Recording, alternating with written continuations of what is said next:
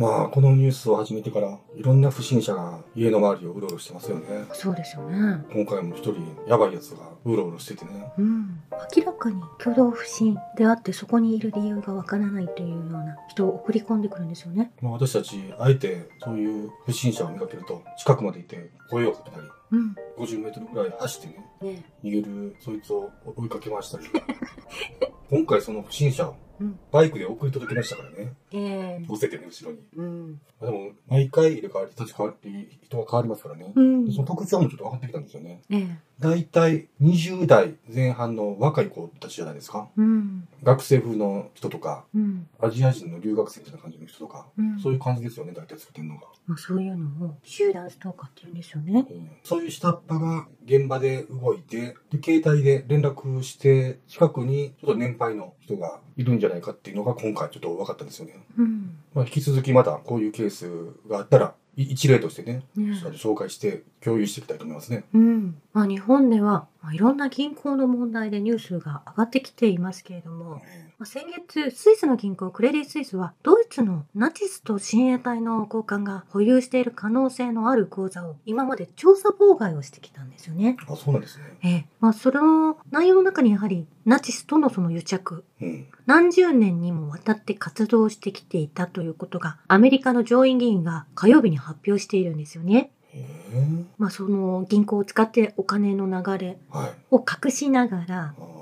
動いていたということなんですよね。まあ、銀行の内部調査の結果を得るために、1991年以来初めての召喚状を発行しているんです。はい。そして、ホロコーストの記念日に調査結果を発表したということなんですけれども、うんナチスに関連する100近くの未公開の口座を今回明らかにしているんですね。そんなにあるんですか？ええそして1945年以降、敗戦したドイツ人がヨーロッパから逃げるために使用されたとされる、まあ、銀行がクレリー・スイスなんですよね。その潜在的な支援について新たな疑問の提起を出した後、調査を進められたということなんですね。えこの銀行はニュルンベルグ戦争犯罪法廷で有罪判決を受けた親衛隊将校を含むビーゼンタールセンターが提供したリストから少なくとも21人の悪名高いナチスの口座を、まあ、保持していたということなんですよえね。うん調査により法廷で無罪となったドイツの幹部とナチスの科学者のアカウントが見つかっているんです。科学者ですか？ええ。まあ、そのようなニュースがもう公に出てくるようになっているんですよね。ええまあ、ここが剥がされると、だいぶいろいろこの世界の混乱、うん。見通しが立ってくるでしょうね。そうですね。このナチスを利用している方もはい。公になってくるかと思うんですよね。えそして最近のニュースの中にはやっぱりチャット GPT。が取り上げられることが多くなってきた中、うん日本では松野官房長官が20日の記者会見で主要7カ国首脳会議 G7 広島サミットで人工知能 AI をめぐる国際ルールを議論すると表明しているんですね。え G7 議長国として議論を主導したいとお話しされているんですけれども、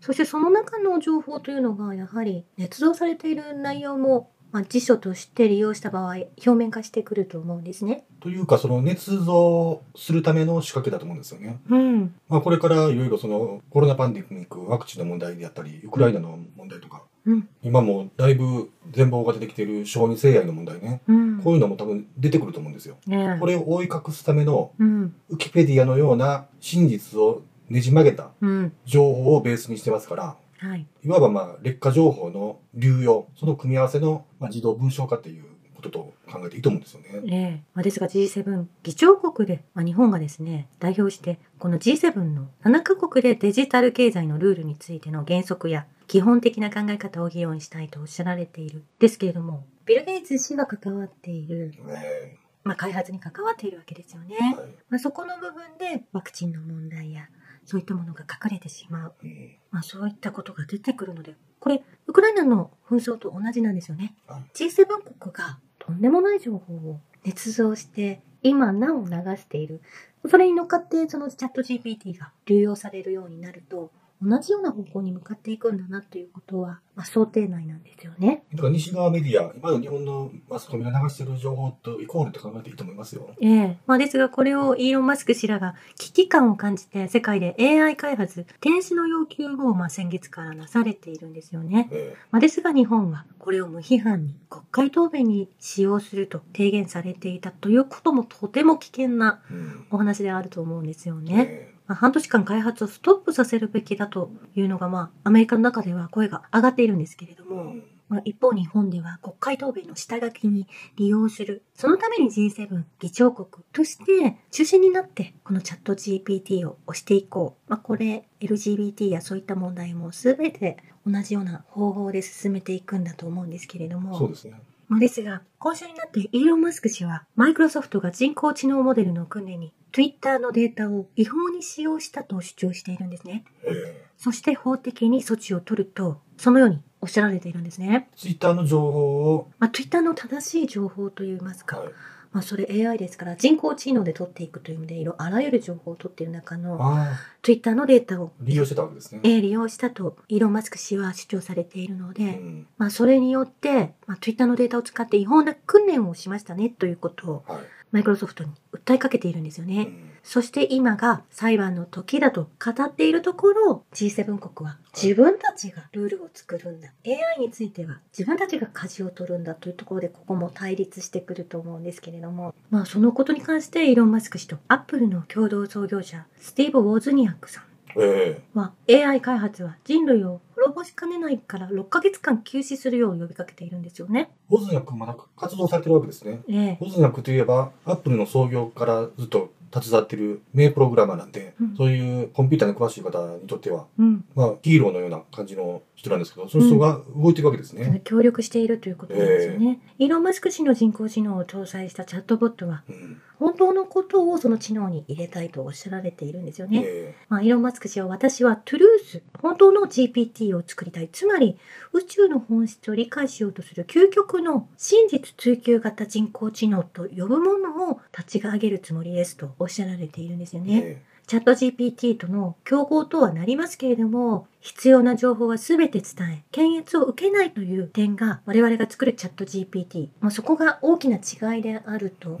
伝えられているんですよね。イーロン・マスクも、ロボズニャックも、思いっきり邪悪な世界を作ろうとしている G7 側の AI を主導させるのをなんとか阻止して、うん。正常なものとしてその開発していきたいっていう思いがまああるんでしょうね。ええ G7 はとても危険であって、うん。紛争も全てワクチンの問題もそうですけれども、結局のところ、ジョージ・ソロスが CIA を買収してえ動かしているんですけれども、まあ CIA が統一教会と、そして日本でいうところ自民党を動かしている。えうんもうその連携があって今日本は動いているので、え日本が正しいということがいつも間違っているかもしれないという、もう一般の方々がより賢くならないえとそうなんですよね。見抜けないといけないような時代になってしまっているんですよね。えまあ、先日、アメリカ政府は TikTok を中国のスパイアプリだと非難し、まあ、TikTok の CEO を陪審にかけ質問をなされていたんですけれどもまあ、そのようにスパイアプリだと非難をし圧力をかけて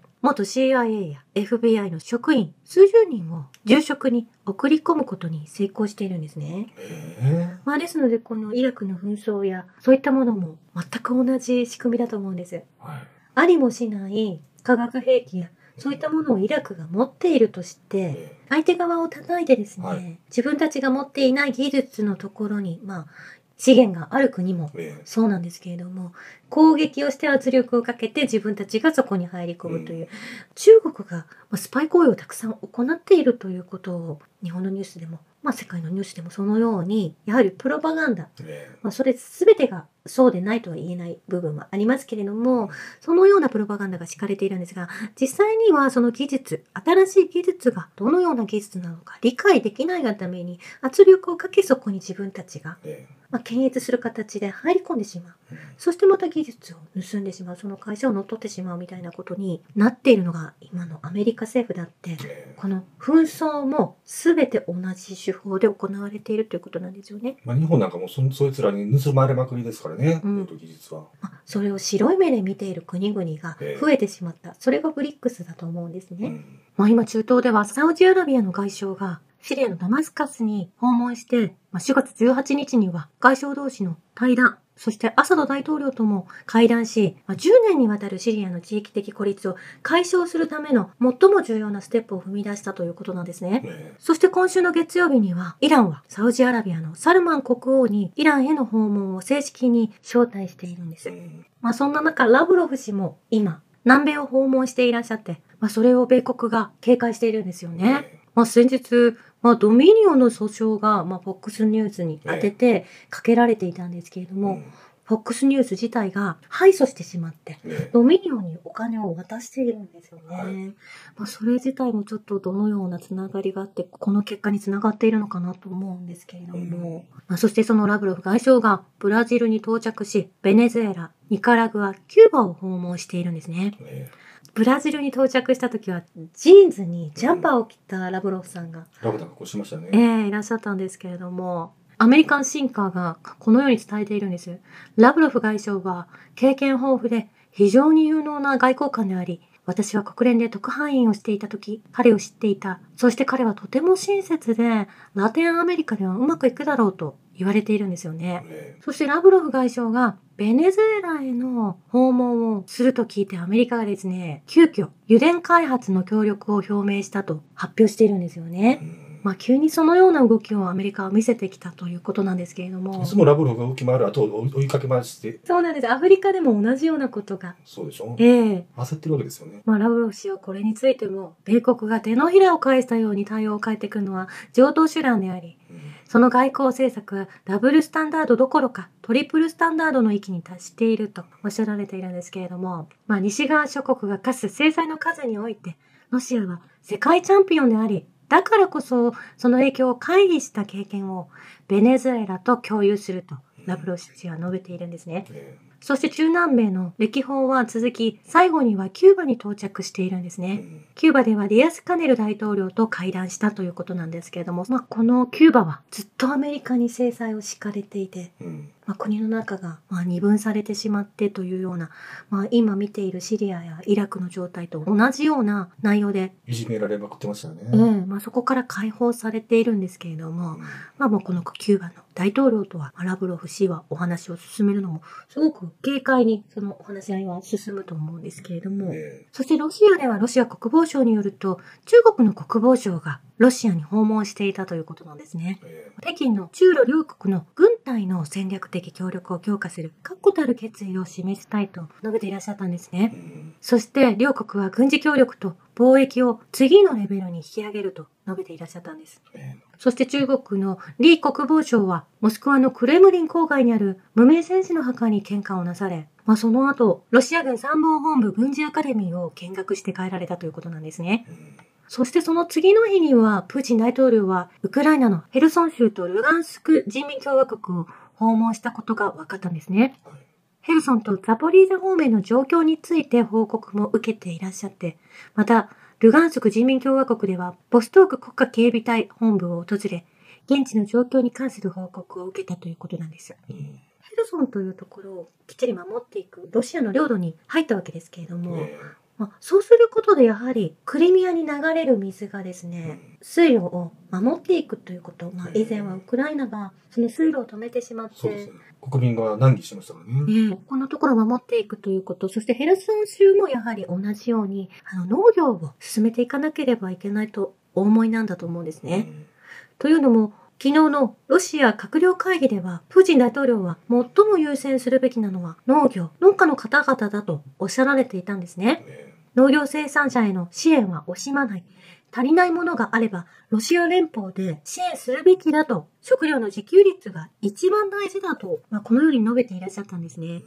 そしてロシアに残されたトヨタ工場ですね。はい。国有化すると、まあ、前回お伝えしたと思うんですけれども、そのトヨタ工場ではトラクターの生産もお行っていくということを示されているんですけれども、うんそして雇用を創出し、生産量を増加させると、このように強調されているんですよねこ。れは素晴らしいですね。えープーチン大統領の意向と、まあ国にある国営化されたトヨタ、そして、まあ、皆さんの意思がこうつながっているなと思いますし、そうですね。ウクライナの中の新しいロシアの領土も、やはり農業を中心にね食べることが一番大事だということ、そうですよ。まあ、そこが基本であるということが、まあ、ロシアの要である、うん。まあ、そういったところを、まあ、この紛争の中のですね、ええ先行きを見てですね、動いていらっしゃるのが、プーチン大統領だなと思うんですね。そうですね。国民を飢えさせてはいけない。ええ共に働いて食べていくということですよね。菅原文太さんも言ってましたからね。うん。とにかく国民を飢えさせない。